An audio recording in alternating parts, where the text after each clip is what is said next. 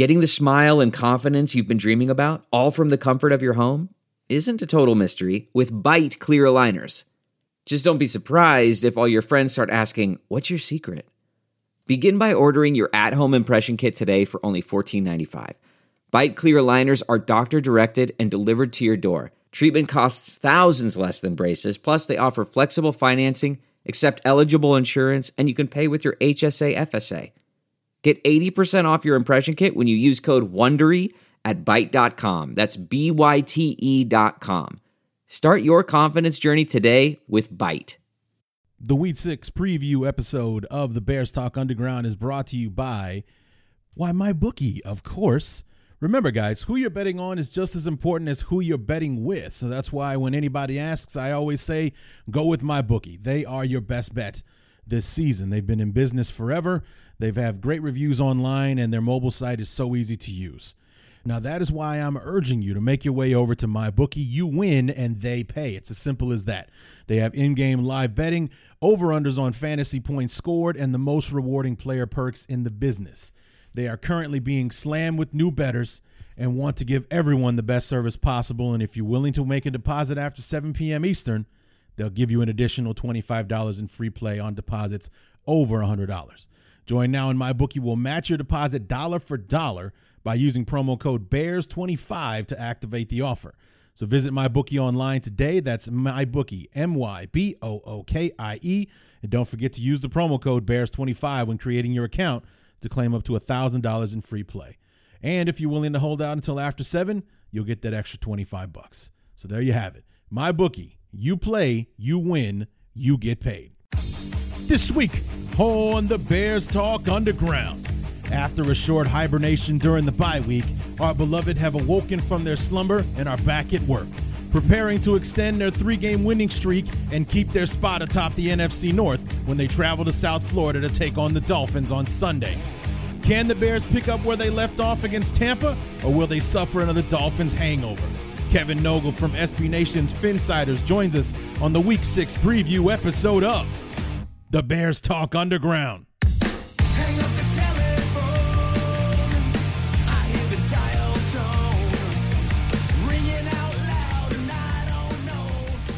It's the first of 4 straight against the AFC East in what should be an interesting stretch for our beloved, and it will close out the second half, or the second quarter of the schedule in the next few weeks. What's going on, everybody?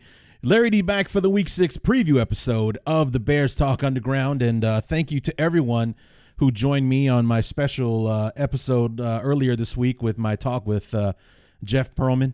I was very proud of the interview. I thought it went really, really well. Got a lot of great feedback from everybody, and including a few of you making commitments to go ahead and buy Jeff's book, Football for a Buck, The Crazy Rise and Crazier Demise of the USFL. It's a page-turner for sure. It was a lot of fun to read and even more fun to actually talk to the man himself who wrote it. So it was a great pleasure of mine to have him on the show, and hopefully we have a reason to do it again sometime in the future. It was a lot of fun. But here we are back to business with the Bears Talk Underground, talking about our beloved Chicago Bears, as I said in the open, looking to extend their 3-game winning streak, after the debacle in Green Bay. 3 straight victories for our beloved heading into the bye. And here we are, like I said, the first of 4 straight against the AFC East in a stretch that sets up favorably for the Bears. I mean, you might be worried a little bit about what might happen on the road because out of the 4 performances we've had thus far, the road games were the troubling ones. Obviously, the first one against Green Bay on the road, and then week 3 against Arizona, that really shaky start at the beginning, and then having to claw our way back to only win, a 2-point ball game over the Cardinals. So not our best performances in those 8 quarters of football.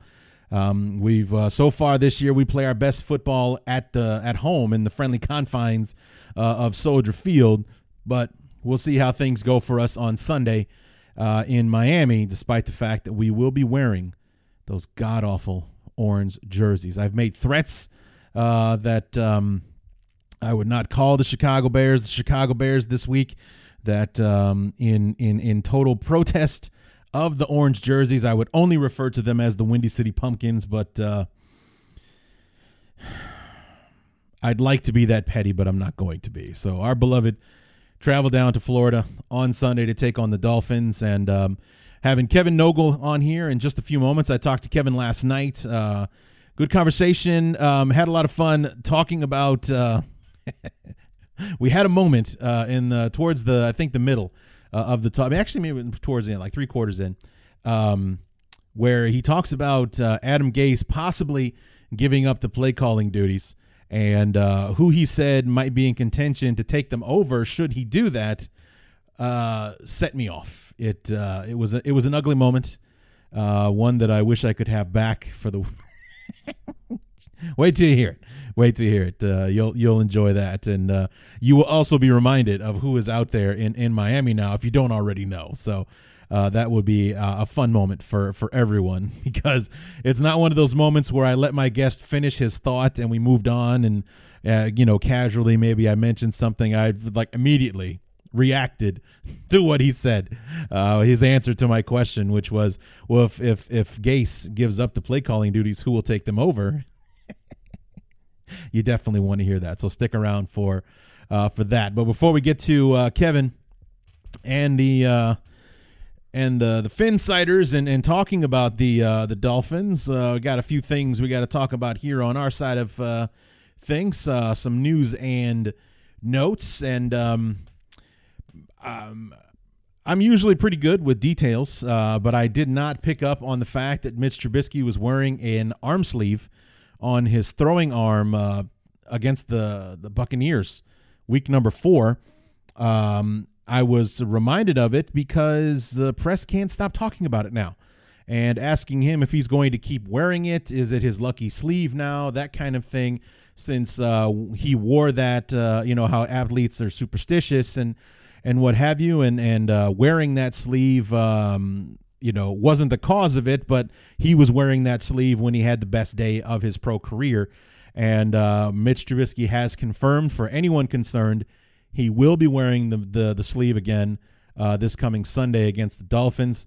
Says that he wore it to cover up a cut that he suffered against the Seahawks week number 2, and then it reopened again week 3 against the Cardinals. And he didn't want it to open up again against the Buccaneers, so he wore a sleeve over the cut to protect it. And now all of a sudden it's wardrobe that he can't live without because he threw for 6 touchdowns, 354 yards, and a near perfect quarterback rating on the day that he was wearing it. So he says that he's gotten threats from teammates if he doesn't wear it. So he's going to do it just to keep the peace in the locker room, if for no other reason. So keep your eye on Trubisky. If he's wearing an orange one to match the jersey, or if he's wearing the blue one that he wore on Sunday against the Broncos. I keep wanting to say Broncos. Buccaneers this past Sunday. That remains to be seen. But nonetheless, he will be wearing the sleeve pretty much now until it doesn't work anymore. So we'll keep a close eye on that.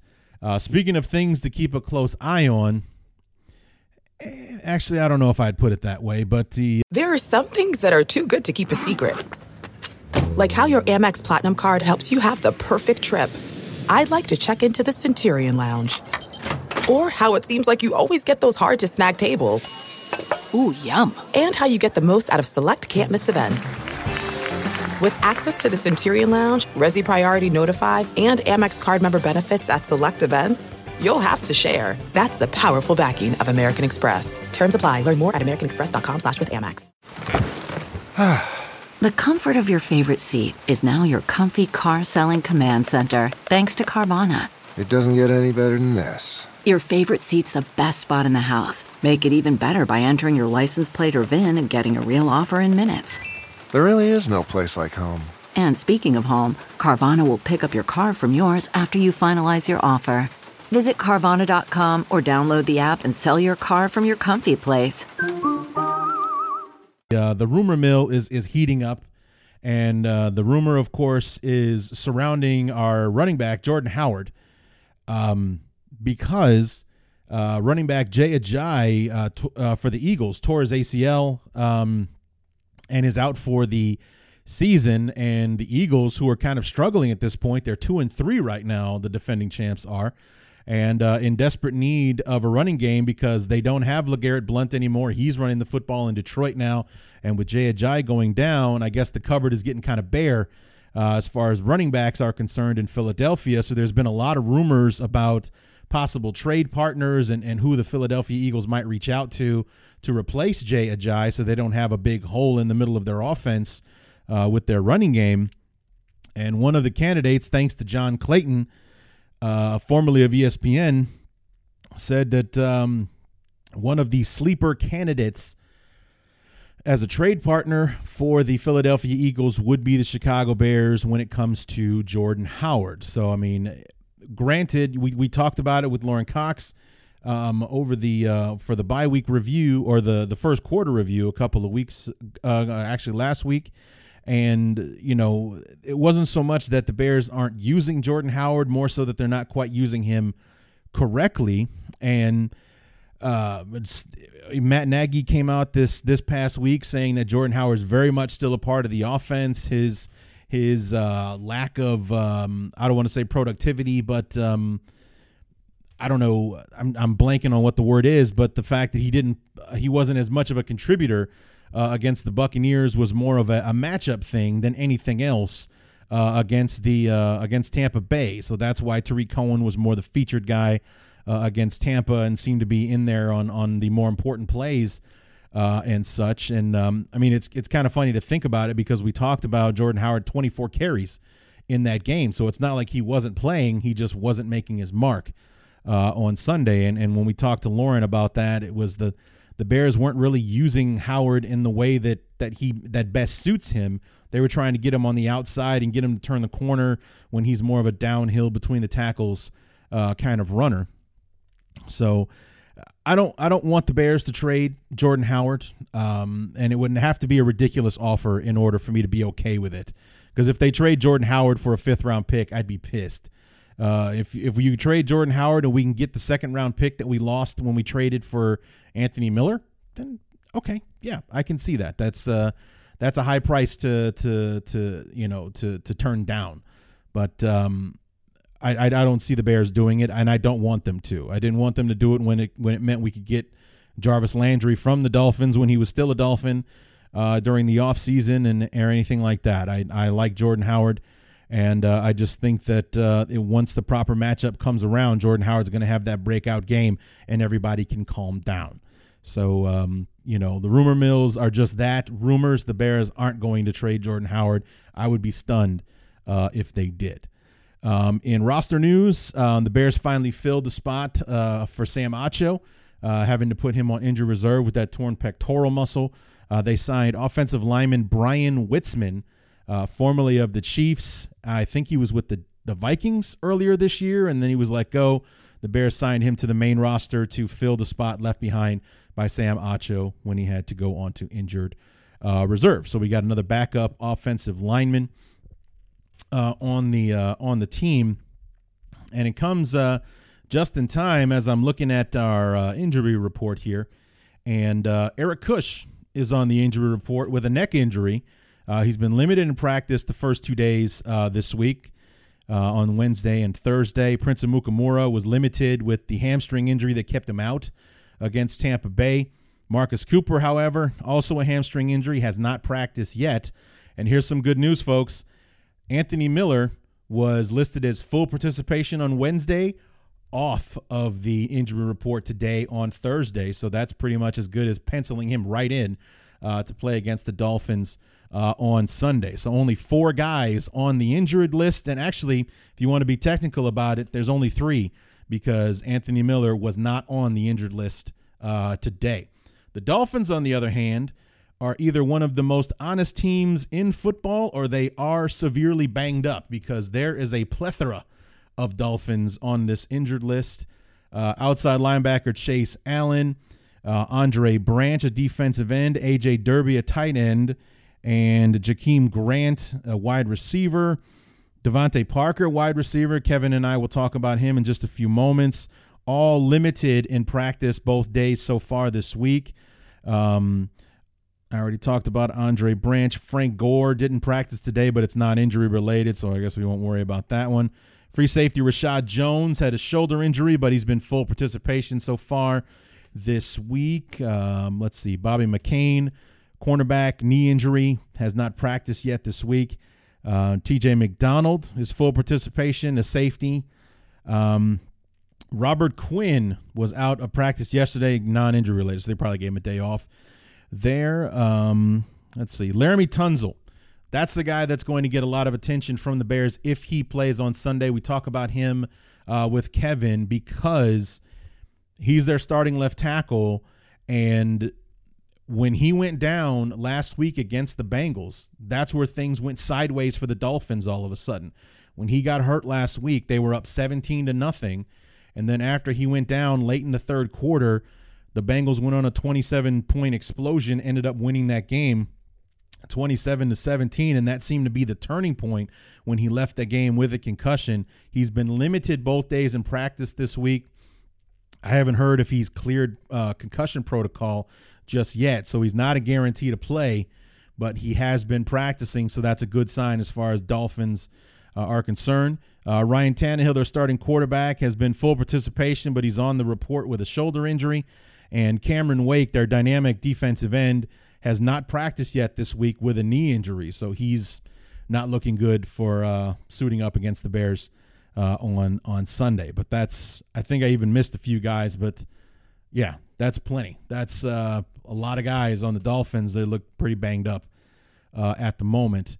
And let's see. Do I have anything else? Talked about the injuries, Jordan Howard, Mitch Trubisky. I think we're good for now. So I think that will do it for the news and notes. I'm looking forward to this game because I can't wait to see our team back out on the field. I want to see how they're going to respond, react, return on Sunday against the Dolphins. It's like I said in the open, will they pick up where they left off, or will it just be another Dolphins hangover because we do not have a good history against the Miami Dolphins? So we'll have to wait and see on that. So why don't we go ahead and bring in Kevin Nogle from Phinsiders and SB Nation and preview this game, Week 6, Bears at Dolphins.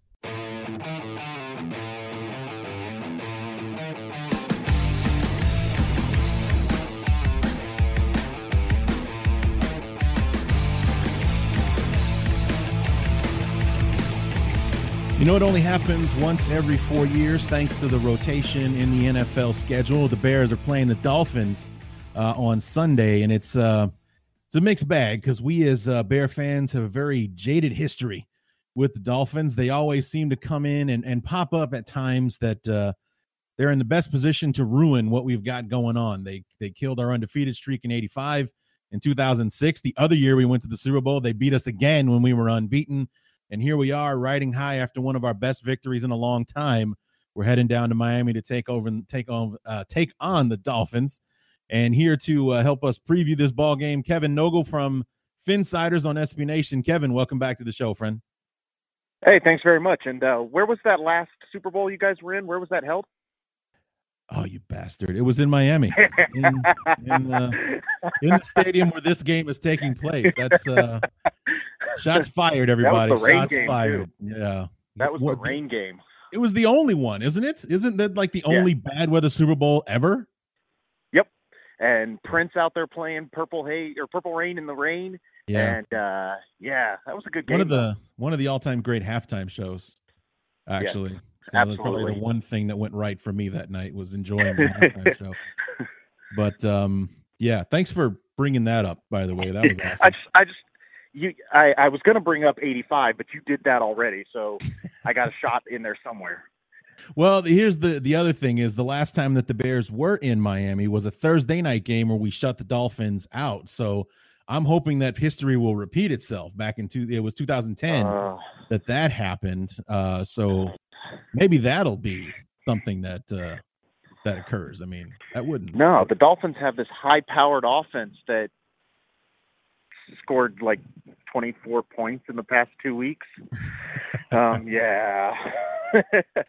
I mean, the Bears and the Dolphins have something in common this year in the fact that they both had some pretty epic fourth-quarter collapses this year. I mean, the only real difference is the Bears did theirs on national television. So that, you know, at least only a regional audience got to watch the Dolphins do their thing against the Bengals on Sunday. But what went sideways with the Bengals game? You guys are up 17-0.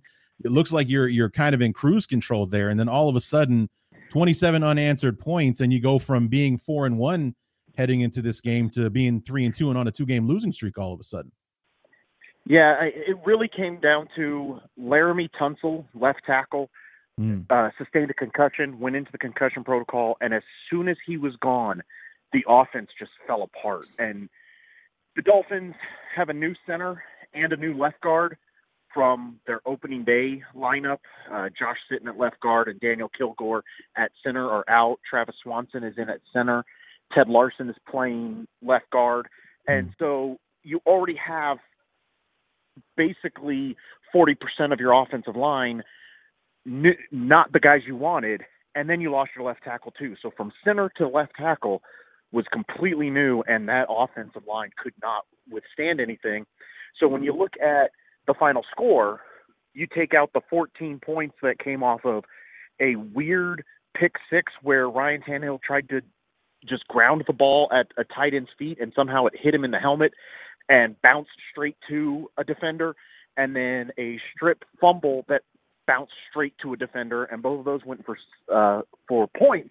You end up with 14 points that the Dolphins gave up on offense. So the defense did its job. But, yeah, once that offensive line was down to 2 first-day starters and 3 new guys from center to left tackle, it just became a mess. Yeah, I heard that that you guys are down to 2 of the original 5 starters for the season. What's Tunsil's status for Sunday at this point? I mean, he was limited in practice today. That's a good sign, I think. I mean, normally when you get the concussion, the first things you see is did not practice. Then they become limited, and then they miss a game, and then they're limited for another practice or 2 before they finally clear everything. So the fact that he's already limited, maybe it's a good sign, but we're still waiting on concussion protocol at this point. Right, and probably won't hear about that till Friday or something like that. But, yeah. So I mean, I was just looking at the stats, and you know, you guys look like Gore and Howard are pretty much the same as far as yardage, but Gore is better at yards per carry because he's got like 1 less yard than Jordan Howard, but also like 20 fewer carries. How is the running game going with this offensive line being banged up? If the Dolphins stick with the run, it actually works really well. We got away from it last week. We saw them get away from it last week when the offensive line did get banged up and Tunsil was out. So we'll see what happens this week. I would expect them to continue to try to stick with it, continue to try to force it to work, because the offense is so built around that running game working and then the play-action pass opening up things for Tannehill. And if they can't get the running game going, it puts so much stress onto Tannehill and the receivers. So I would expect to see them stick with the run as much as they can.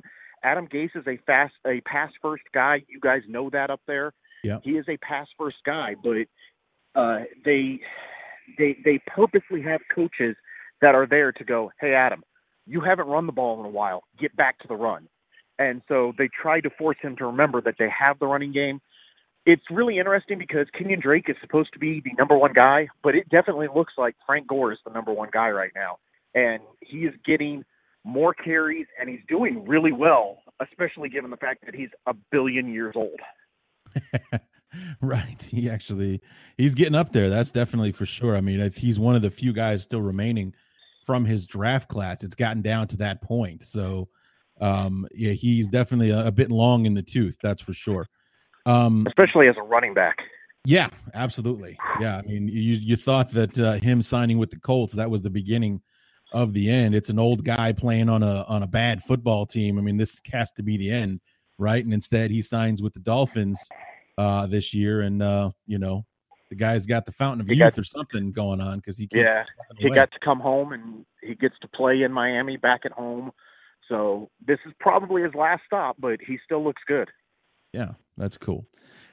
So let's talk about your passing game, because this is a I mean, when we talked earlier in the summer, we talked about that the Dolphins were purging a lot. You got rid of Jarvis Landry. You also made so you got rid of Ndamukong Suh and other guys, you know, tossed out of this locker room, and it was a talent purge, but one that kind of made the Dolphins, you know, not look that great or coming into the year. And yet you start 3-0, you beat the Titans week 1, and you know, you got a couple other good wins in there as well. So, you know, what's left of the receiving core? I know you let go of Jarvis Landry and you picked up Albert Wilson, but you know, and you say that you're a pass first team, so the wide receiving core must be doing pretty well then. They've actually looked really good. Devante Parker, who should be a number one receiver, but has been a frustration since he was drafted. He hasn't really been there. He played one game so far this year. He broke a finger in he got a finger stuck into a shoulder pad during practice in training camp, and it broke his middle finger. So it was really weird. He came back for one game, and then he injured a quadricep, and he's missed 2 games because of that. So it's weird with him, but when you look at Kenny Stills is probably, if he's not the prototypical number one guy like you want Parker to be, Kenny Stills is probably the number one guy because he's the most sure-handed, targeted, chemistry with Ryan Tannehill type guy. So Kenny Stills does really well. You have Danny Amendola coming out of the slot. He's playing like a slot receiver should. He's not Jarvis Landry. Nobody wants him to be Jarvis Landry. They want him to be that go out there, sit in the middle of the field, and make that sure catch type guy. Mm-hmm. And he's doing that really well. Brandon Albert and I'm sorry, what did I say? Brandon Albert. Albert Wilson. Wow. It's like Brandon Albert. When did that happen? These weird Kansas City Chiefs, Albert Wilson, Brandon Albert. Yeah. So Albert Wilson and Jakeem Grant have this speed that if the Dolphins can get the running game and go back to that play action, if they can get the running game going, those guys can streak down the field and Tannehill can throw the deep ball and have success. So the receivers are doing well. They're missing a piece. It's probably Devante Parker being that intermediate guy or getting Mike Gesicki as the rookie tight end, getting him more involved in the passing game. And rookie tight ends never have giant first years. So there's frustration that he's not having a giant first year, but it's also understandable. Sure. And Tannehill not really showing any rust coming off of missing an entire season with the knee injury. He actually has looked pretty decent. There's been a few throws, especially in preseason and then the first couple games, where you were just like, oh, what was that? These last couple games, there have been throws again that he's missed, but it feels more like we're at the point where he's trying to make something happen, realizing that they're getting blown out by the Patriots or they're falling behind a team they were up 17-0 on in Cincinnati. So it feels like he's trying to force some things. He's always been a quarterback who you get, if you have a clean pocket, he's going to do great things. But if he gets a little bit of pressure, he starts trying to force it and starts trying to rush it. And that's where you get problems. So having an offensive line that's falling apart and having no run game, you end up with him making mistakes. Yeah, that little phrase there at the end, that was something that would probably make Bear fans salivate a little bit. You have no running game. Do you guys have a pass rusher? We have one. Yeah, we got one. It's you may have heard of him. You may have. I heard Gruden tell us that it's hard to find a pass rusher, so I didn't know the Bears had managed to find one. Yeah, it wasn't so much that we managed to find him. Gruden actually gave him to us, and yeah. I mean, it's amazing because. I mean, dude, that's just the gift that keeps on giving as far as Gruden just keeps talking about Khalil Mack and, you know, like wondering out loud to the press. Like, I don't know why we can't get a pass rush going. It's like, what are you, nuts, dude? Are you really saying this out loud? It. Yeah. It's been fun just from the outside looking at it. I know Bears fans are loving it. And I know this week Dolphins fans are looking at Khalil Mack going, oh, God, we have a banged up offensive line. This is going to be a problem. Yeah, and the thing is, you know, the Bears had a pretty good defense before we added Mack to it, and having Mack as part of this defense has basically amplified everyone else's abilities this year, which is the real reason why Bear fans would salivate when they hear that possibly only 2 of the 5 offensive linemen that started the year are going to play against the Bears on Sunday. They don't have a running game, and their quarterback panics under pressure. I mean, that's just something that, you know, we Bear fans would be just a tad bit excited about because, you know, here's the tail of the tape on Mack and what he's been able to do so far. Week 2 against the Seattle Seahawks, we ravaged Russell Wilson. We sacked him 6 times. Khalil Mack only did it once. So, I mean, we got 2 sacks out of Danny Trevathan. We got, you know, Hakeem Hicks, Roy Robertson Harris. I mean, everybody else around Khalil Mack was making plays. I mean, there was a play where Mack collapsed the pocket so that Russell Wilson had to step up into it, into the waiting arms of our nose tackle, Eddie Goldman. It was the easiest sack of Goldman's career. So, I mean, that's the kind of stuff that Khalil Mack is doing, stuff that technically doesn't show up on the stat sheet is the stuff that he's having an impact with. We played 4 games so far. He's got 4 strip sacks. So will he be able to extend that on Sunday will be an interesting thing to discover. Yeah, it feels like looking back to, and granted, I won't say he's past his prime yet, even though he's having a slow start to the season and he missed the last game. And I don't know what his status will be for this game, but Cameron Wake in his prime sounds a lot like that. He was a guy that he was putting pressure on a quarterback, and if he wasn't getting there, he was probably forcing that quarterback into somebody else. Right. So you guys enjoy that while you have it. So speaking of your defense, I was listening to a friend of mine's podcast, and they were talking with the Dolphins guy today. And I was saying that the run defense for the Dolphins has been pretty good so far this year. It actually has. That was probably the biggest concern with Ndamukong Suh leaving, and right. They weren't great against the run with him.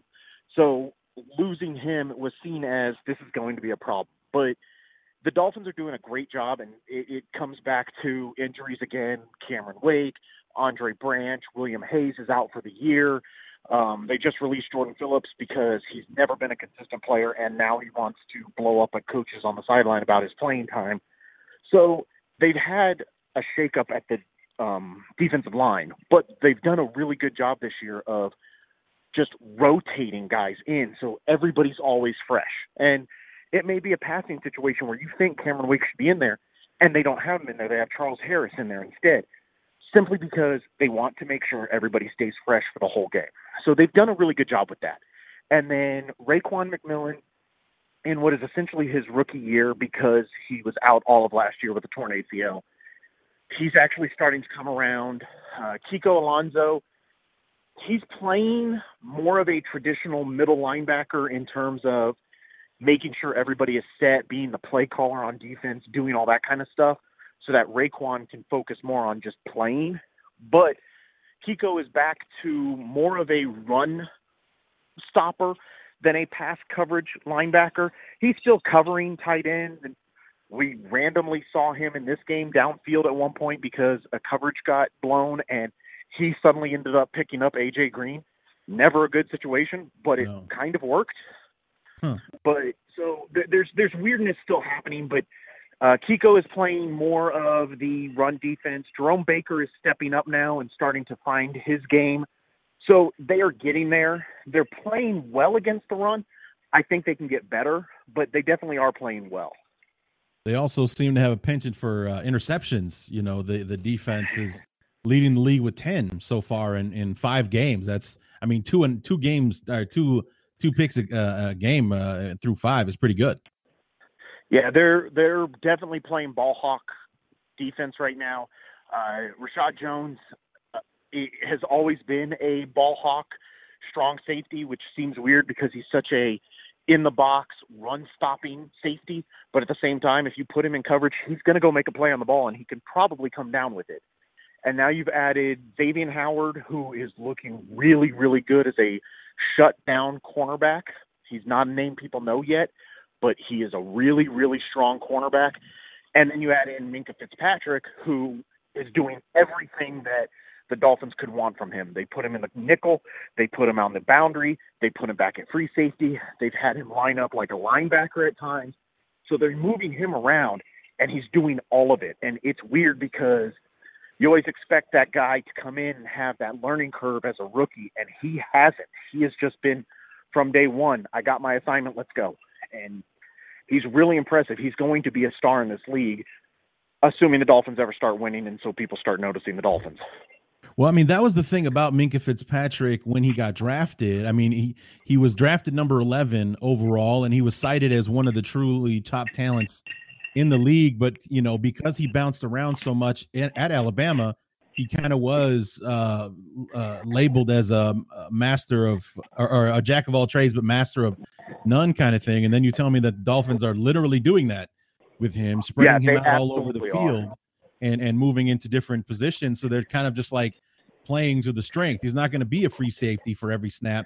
Maybe we're going to move him up to the line of scrimmage and he'll be a hybrid, like a Deion Buchanan type of guy, or then we'll put him out in the slots and then maybe we'll have him out wide or something like that. And it's kind of, you know, as he progresses throughout his career, it'll be one of those guys you have to identify where he is on the field at all times.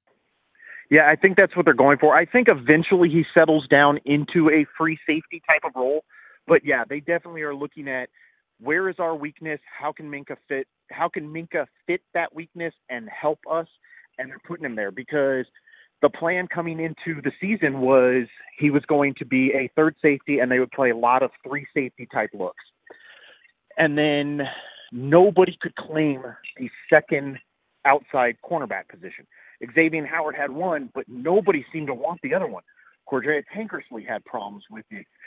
Torrey McIntyre, who's actually coming on now and is playing really well, but he was a guy that nobody knew, and suddenly he started getting in there. They had, I'm blanking on name right now, but a guy they released because of injury during the off season. He was supposed to be in there, and they just never found anybody that could take it.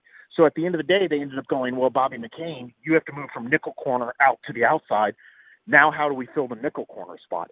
And that's where Minka, okay, that's yours now. And so he started the year primarily there, but now they are starting to move him around a lot more, and you're seeing him make plays because of it. Does he have any of the 10 interceptions? He picked off his first pass this past week. No, I'm sorry. It was 2 weeks ago. It was against Brady. He picked off his first pass against Brady. Oh, not a bad way to start. Nice job. Yep. So what happened in that Patriots game? I mean, you come out, you got the three solid wins. You're 3-0. You're a surprise team out of the gates. And then you go to Foxborough. And I personally was expecting, you know, something a bit more competitive after, you know, the turd that the Patriots laid against the Lions the week before on national television. And it was not at all. 38-7 being the final score in that one. And that 7 came after they pulled Tannehill and most of the starters, and Brock Osweiler somehow went in there and scored. So I don't know. I couldn't even tell you. It was like the team didn't even get off the plane. They came out on the first drive. They hit a 22-yard pass, and then they did nothing else after that on offense. And the defense actually tried to play pretty well, but it was three and out, and the defense just got worn down. And you can't do that against Brady. Right. So I think part of it was Brady did not want to have three straight losses. He didn't want to fall behind the Dolphins by 3 games, essentially. And then suddenly they came out on fire, and the Dolphins got punched in the mouth and never responded. So was it more of a, like the Patriots have your number kind of thing, or was it just a really bad day? I think probably both. I mean, The Dolphins haven't won in Foxborough in forever. Just going into Foxborough is tough enough for the Dolphins. They can play the Patriots well in Miami, but they can't do it in Foxborough.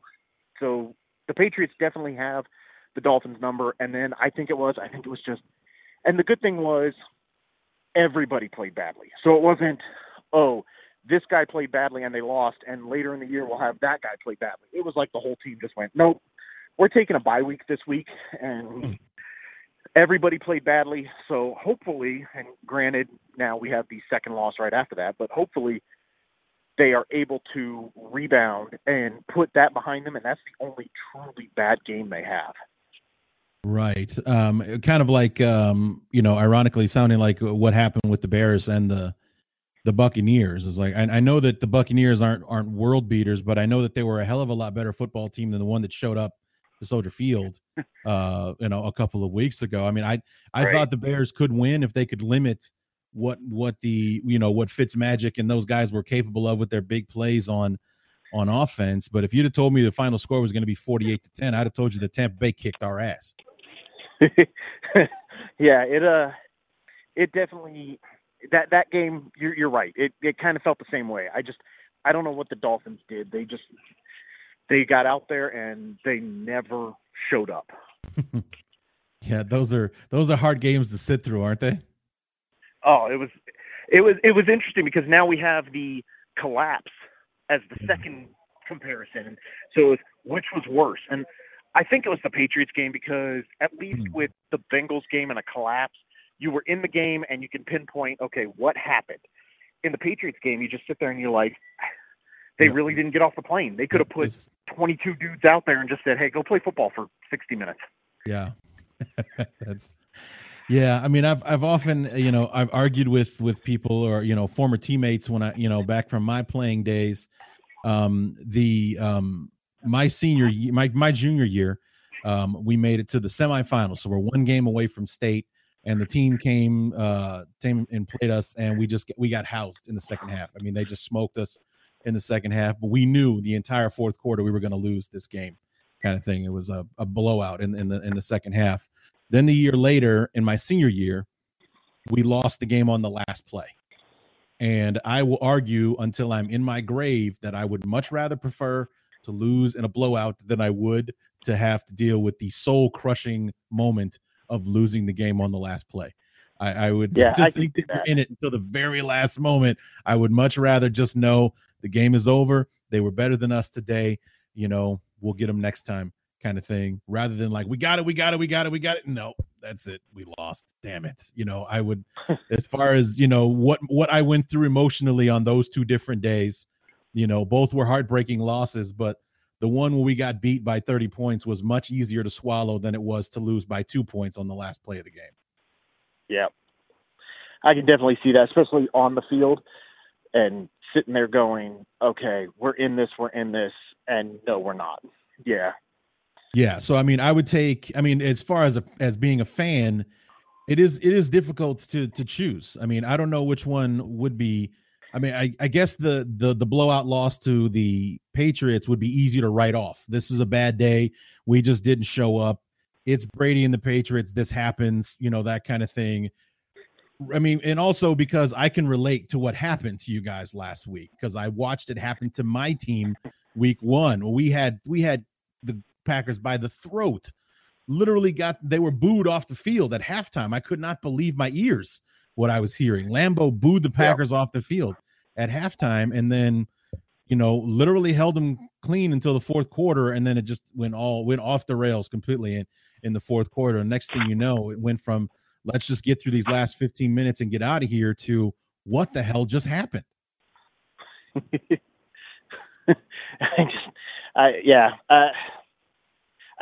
go back and forth. I really do, because you're right. You can sit there and go, okay, the Patriots, the Dolphins in Foxborough, there's mitigating circumstances here, so maybe I can understand it, and it's a bad week. And then the next week, go out there and you get that 17-0 lead, and it felt great. And then it all fell apart, and it was like, okay, now what do I do? So either way, you can't be wrong. And it's sad that we're discussing which hurts more. It'd be much better to turn that around. Hey, which win was best? But yeah, that's where the Dolphins are right now. Which loss hurts more?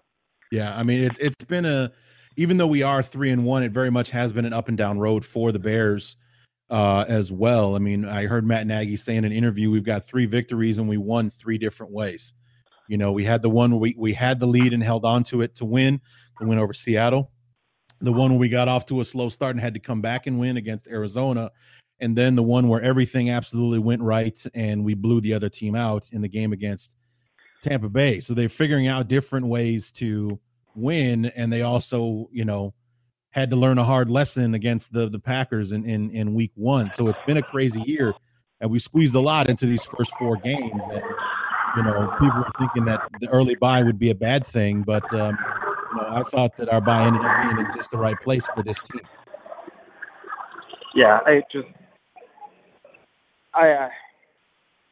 I don't know. It just was so painful these past 2 weeks. And I think that the funniest part about the whole thing is probably the fact that the Dolphins are still 3-2. Yeah. They're still a winning team. They're still in first place, or they're tied for first place. The Patriots have them by the tiebreaker, but they're tied for first place in the AFC East. The wheels have not completely fallen off, but it definitely feels like it sometimes.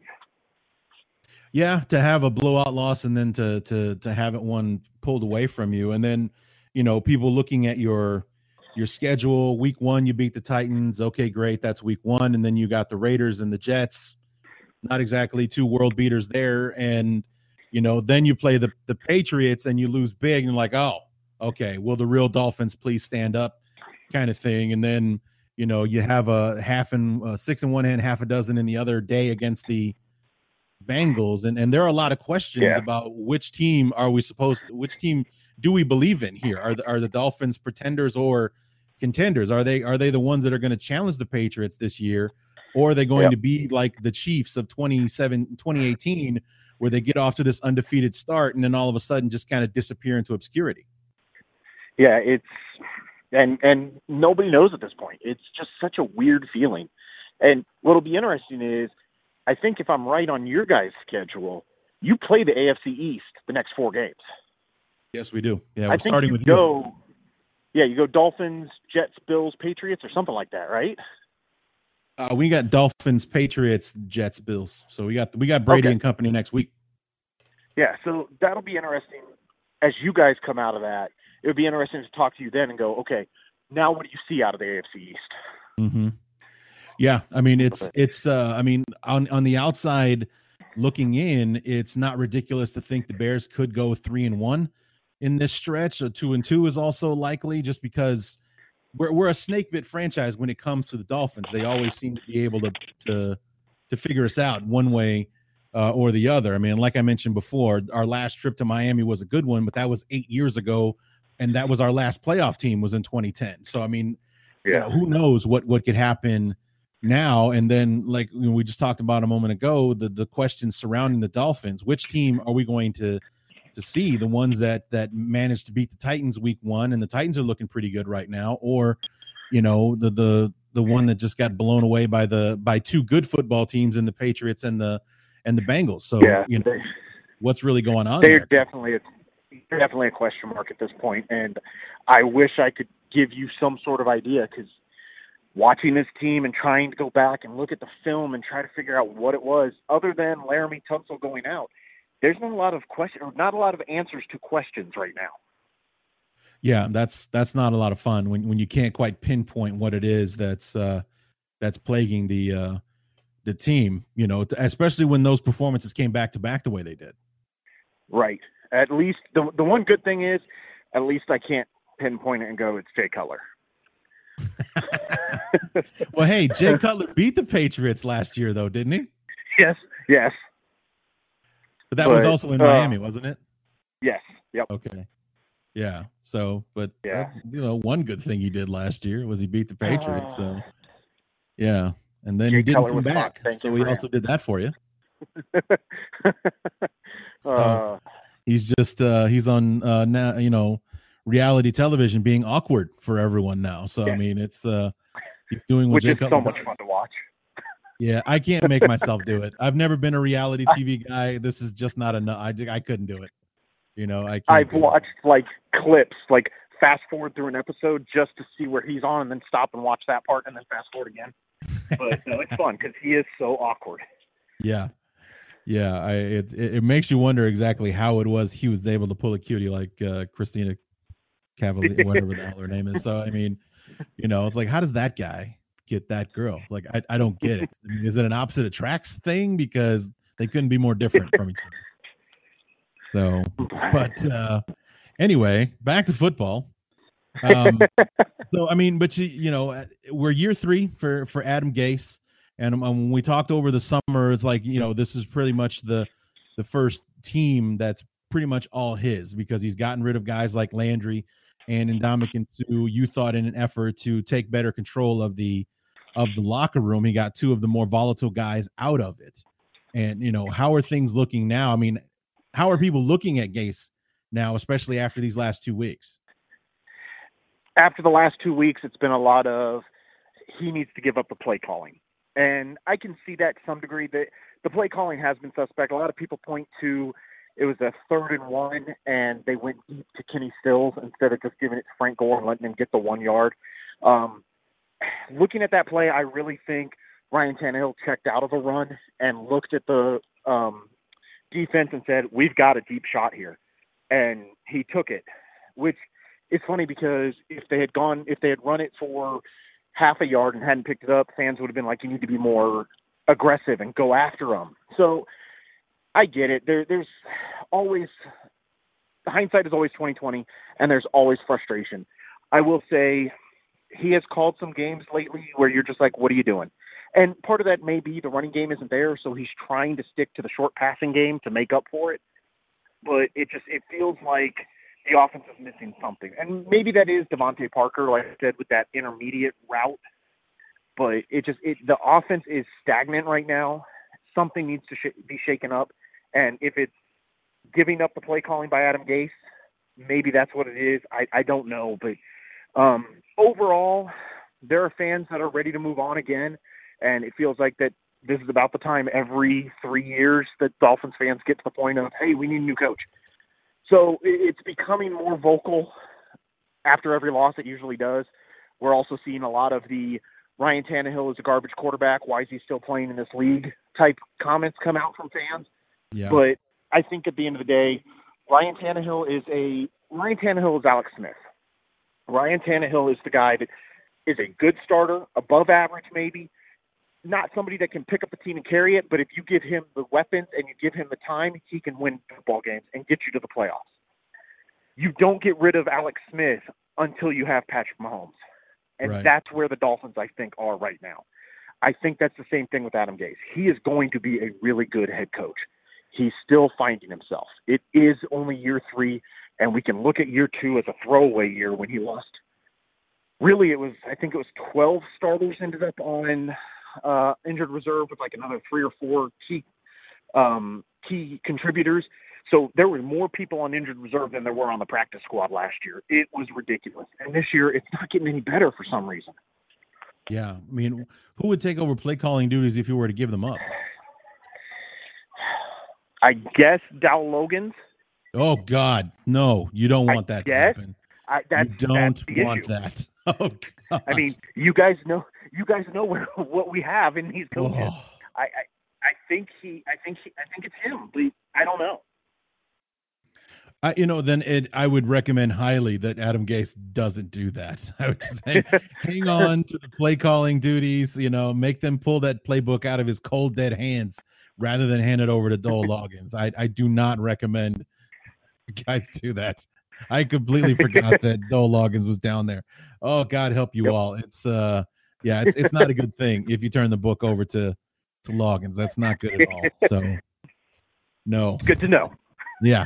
No, I would you'll be hearing from me if I hear that happens. It's like, dude, get ready, because it's gonna you think the offense sucks now. Wait till this guy gets a hold of it. Good God. Yeah, no, I mean, granted, we didn't have a whole lot to work with last year, but it was more about the way that he used personnel and the plays that he called and when he called them more than anything else. So, I mean, the cupboard was bare, but he didn't do a thing with what he had. So, I mean, it was really, really, really, really bad last year. So, I mean, you know, speaking seriously now, I don't think your offense will get any better if you turn the keys over to him. It's I wouldn't trust him. I really wouldn't. So, but, you know, so we got this game coming up on Sunday.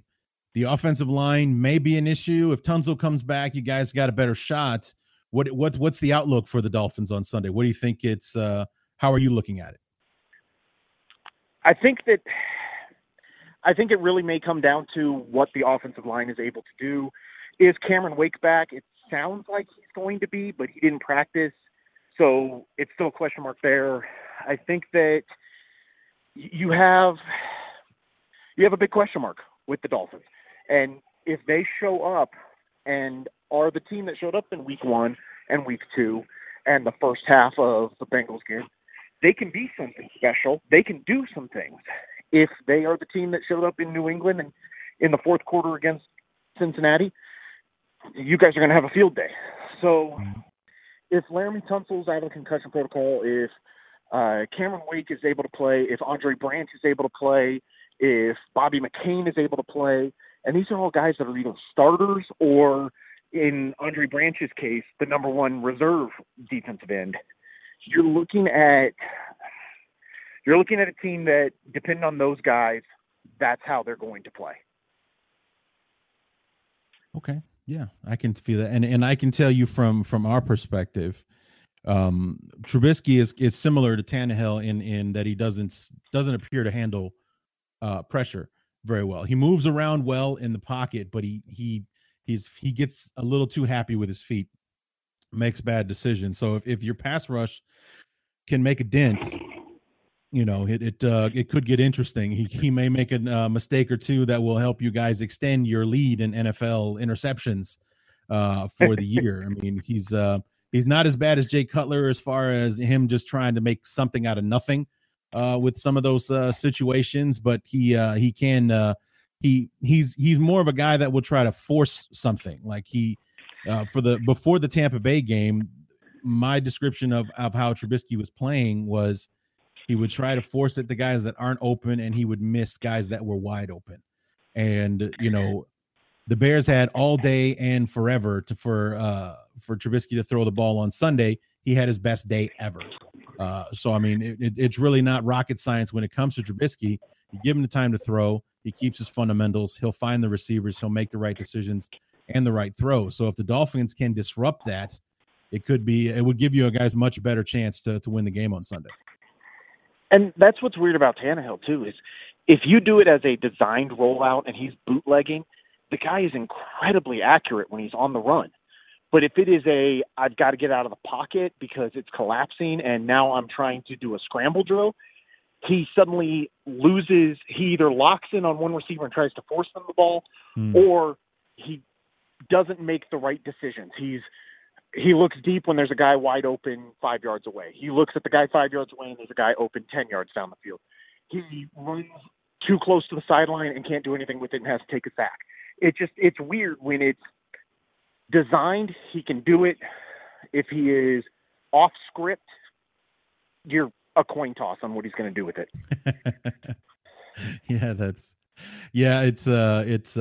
I mean, I hate to say it, but that also sounds very Cutlerish. As well. I mean, there were times where it's just like, oh God, what's he going to do? What is he going to do? Oh God. And then the ball's in the air and you have no idea what's going to happen. Is somebody going to come down with it? And there are times when Jay throws the ball, please let it hit the ground. Please let it hit the ground. Please let it hit the ground. You know, there were days, I mean, you know, you definitely your butthole would definitely pucker up sometimes when Jay Cutler's back up to throw the ball. It would just be very interesting. I do not miss last year at all. Yeah, I don't miss it. It's the last 8 years of my life, buddy. So it was. There were a lot of good and bad days in there, but there was a whole lot of stress in between, man. Let me tell you. So, Kevin, I appreciate you coming on. I enjoy talking to you about these about this snake bit this franchise that seems to have our number, and I would really appreciate it if you guys could not do that this weekend. The game is going to be hard enough for me to watch because we're wearing our god-awful orange jerseys on Sunday. And I will say that I thought that was a brilliant move by the Bears to pull those back out and announce, hey, we're going to wear them the first time in Miami, because you know the Dolphins wear that white so that the opposing team is in their dark colors. And with the canopy, you guys haven't been there since the canopy came on. Right. That canopy, it covers basically from like a line straight down the middle of the field all the way through the home sideline. It leaves the visiting sideline just baking in that sun. So it's done. It's designed perfectly for the Dolphins to have an advantage. And now you come in there with that Navy, and it's like, yes. And then they said, oh, we're going to be in orange. And it was like, no.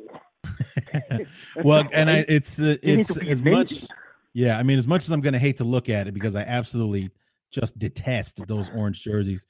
I did also notice that it's supposed to be 88 and humid on Sunday. Yeah. So it could very well be a stroke of genius that we're wearing orange against the Dolphins. It's not going to make me like those damn jerseys anymore, but, you know, it could work to our advantage because it's supposed to be ungodly hot in Miami on Sunday. It's like when the Dolphins break out their orange jerseys, they are gloriously hideous or hideously glorious because they are so ugly. But at the same time, you're like, it kind of works.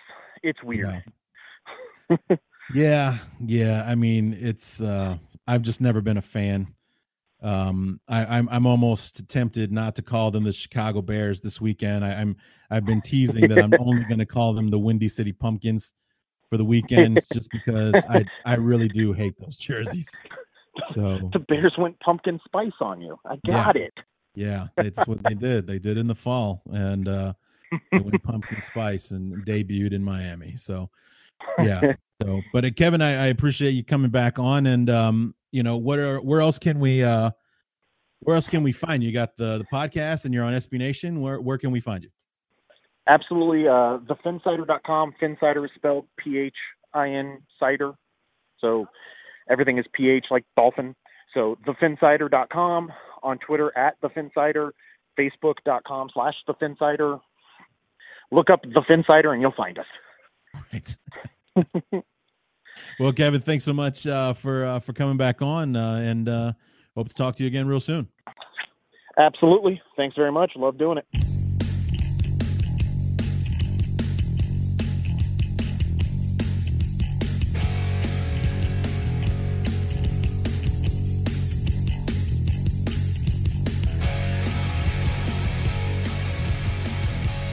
So what's it going to take to win on Sunday against the Miami Dolphins? Hopefully not much. You know, but it's, you know, we talked about it quite a bit during the interview with Kevin. Want to thank him for being on the show. Look forward to having him back on at some point.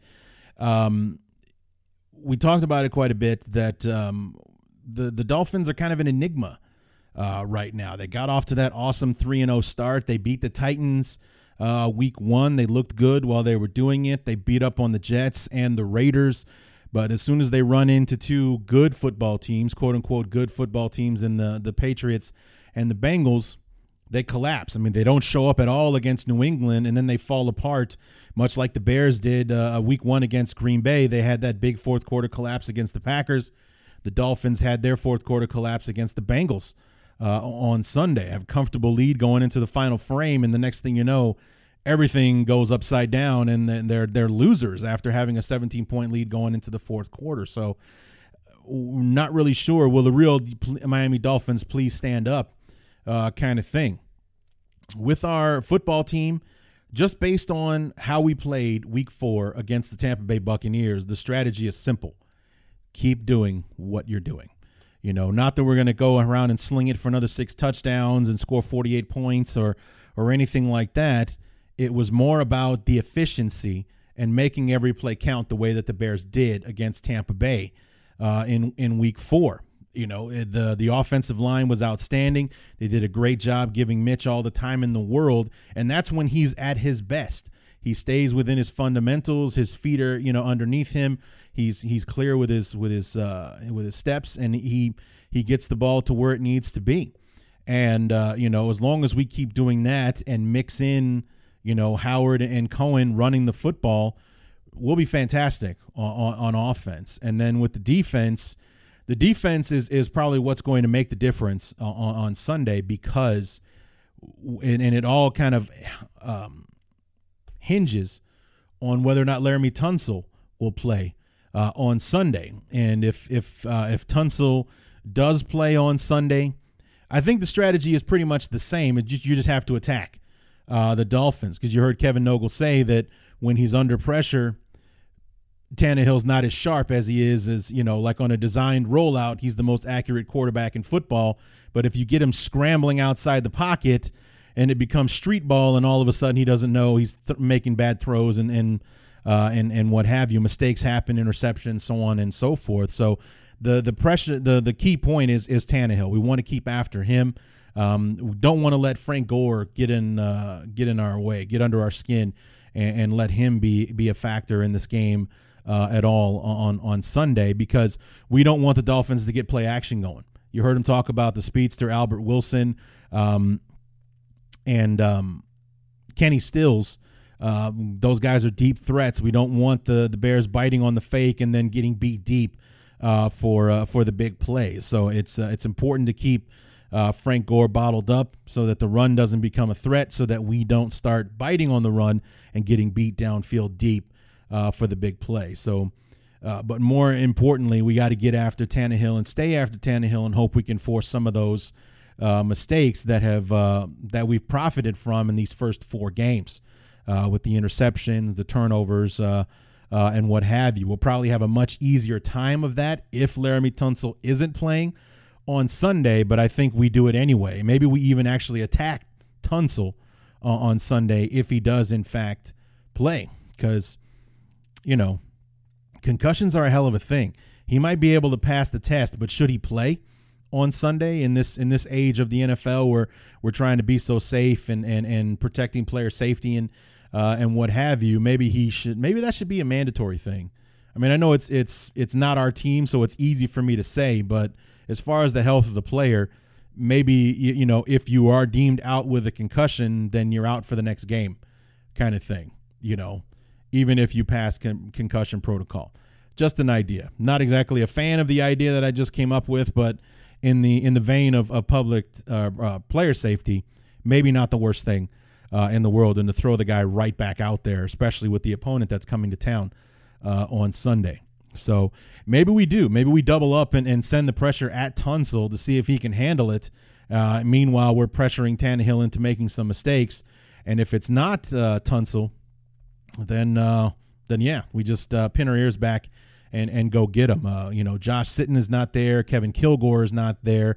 So the offensive line that the Dolphins thought they were going to have going into the season only lasted about a week or two before Sitton went down, I think, with a torn rotator cuff is what put him out. So a shoulder injury, and I don't know what Kilgore went down with, but, you know, this is a team that suffered a lot of injuries early on in the season, and the Bears are one of the healthiest in the league right now. So we need to take advantage of our opponent's weakness, and maybe the weakness will be Laremy Tunsil if he's out there and he shouldn't be, kind of thing, or we attack his backup and force him to make some bad decisions and get after Tannehill. So we'll see how all of that goes on Sunday. I'm liking our chances. I'm definitely picking the Bears to win on Sunday. And if you want to make that pick too, be sure to go to MyBookie and, you know, make sure you do it after 7 p.m. Get that extra $25 if you use Bears 25 as the promo code. And, you know, go ahead and enjoy yourself and make a little money and enjoy the rest of the weekend. So that will do it for the Week 6 preview of the Bears Talk Underground. We will be back on Monday, hopefully another Victory Monday, our fourth in a row, and then getting ready for the New England Patriots. So that will be that's a matchup I'm definitely looking forward to now. When I saw it on the schedule initially, it's like, I'm dreading that one. I don't know how that one's going to be. They're coming to – I mean, we just have not played well against the Patriots. We have not been on their level, and we have a legit team this year. And I'm very, very interested to see what this team might be able to do against the Patriots, and how Mitch Trubisky may be able to, you know, how the Mitch Trubisky will stand up against Tom Brady in their first matchup. So looking forward to that, but not looking past the Dolphins. We got to get through them to get to the Patriots next Sunday. So come on back on Monday. We'll talk about everything that went down and see what we got. Are we 4-1 and high atop in the NFC North? Or are we 3-2, hoping to fend off everybody else behind us? So come on back Monday, and we'll find out. So until then, my name is Larry D., and this has been the Bears Talk Underground.